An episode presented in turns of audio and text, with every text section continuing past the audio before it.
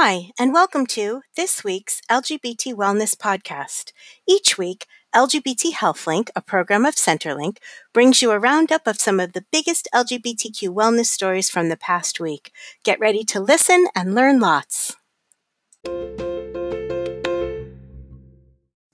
Hi, everyone, and welcome to the LGBT Wellness Roundup. Don't forget that you can go to blog.lgbthealthlink.org to find links to all of the stories I'm going to share.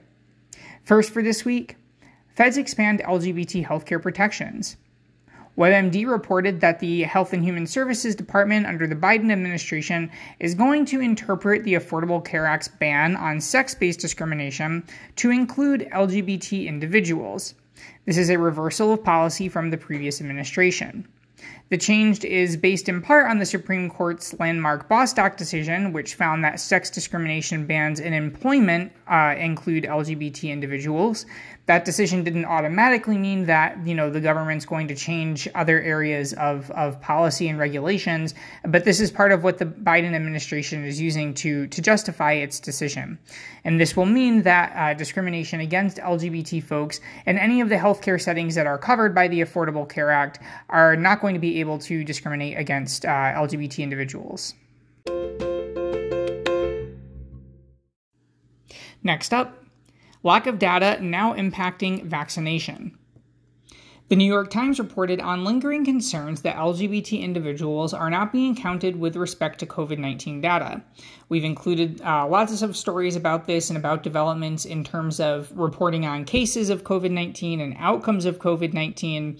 Now, advocates are raising the same concerns that this data is not being collected in vaccination. Um, these uh, instruments that are measuring this data rarely include questions about sexual orientation or gender identity, meaning we have very little um, large scale information on LGBT populations. Lots of anecdotal evidence and some small studies, um, but not the kind of data that we would have if these questions were being routinely asked.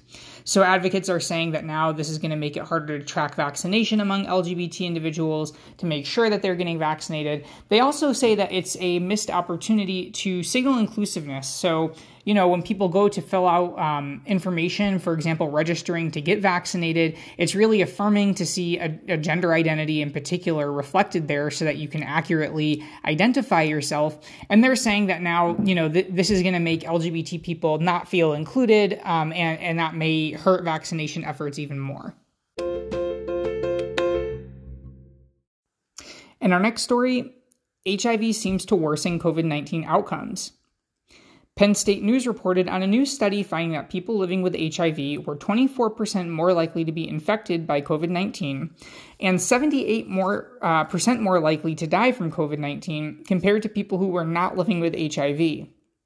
Research to date has been inconclusive on the relationship between COVID 19 and HIV, which of course disproportionately affects LGBT folks and people of color. The results suggest that people living with HIV should at least be a priority and a consideration in COVID 19 responses, and suggest that additional uh, study and attention to this topic is warranted. Next up, flavored tobacco bans a step against disparities. The Sun Journal published an op ed exploring why banning the sale of flavored tobacco products is an important step towards ending disparities facing groups such as people of color and LGBT folks. The author explains how marketing tactics and exploitation of the LGBT community by Big Tobacco helps explain the widespread disparities they are now facing in terms of tobacco use. The author also notes that smoking uh, impacts COVID 19 outcomes. So, this is even more relevant uh, at current. You know, we see that there's all sorts of impacts that can come from tobacco use. And so, these disparities are really important to address. And it's interesting because this author was discussing um, a potential state law in Maine that would ban uh, the sale of flavored tobacco products.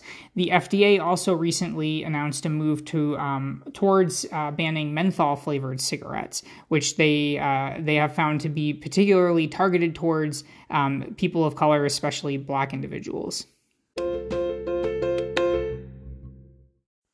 Our next story finds clinical guidance for trans patients lacking. A study led by Sarah Dahlen found that better and more expansive clinical guidance is needed regarding care for trans people worldwide. It found that most of the limited guidance that does exist focuses on HIV or on transition related care, but a lot of other areas, including primary care and mental health care, are largely ignored in the literature to date.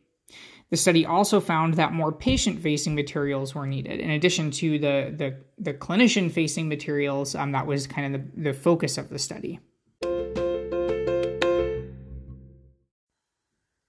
And finally, for this week, Long Beach expands services.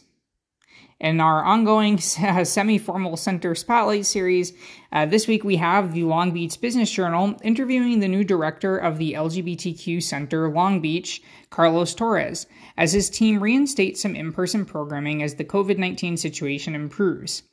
In person therapy has resumed, as has outdoor wellness programming for seniors, which Torres says is sorely needed to address the isolation they have felt during the pandemic. They're also working to offer a new PrEP clinic to improve outreach and access to that very important HIV prevention treatment. If you want to find out what your local center is up to and how they are working to improve LGBT health, you can go to lgbtcenters.org slash lgbtcenters to find a center near you. That wraps up another week of our LGBT Wellness Roundup.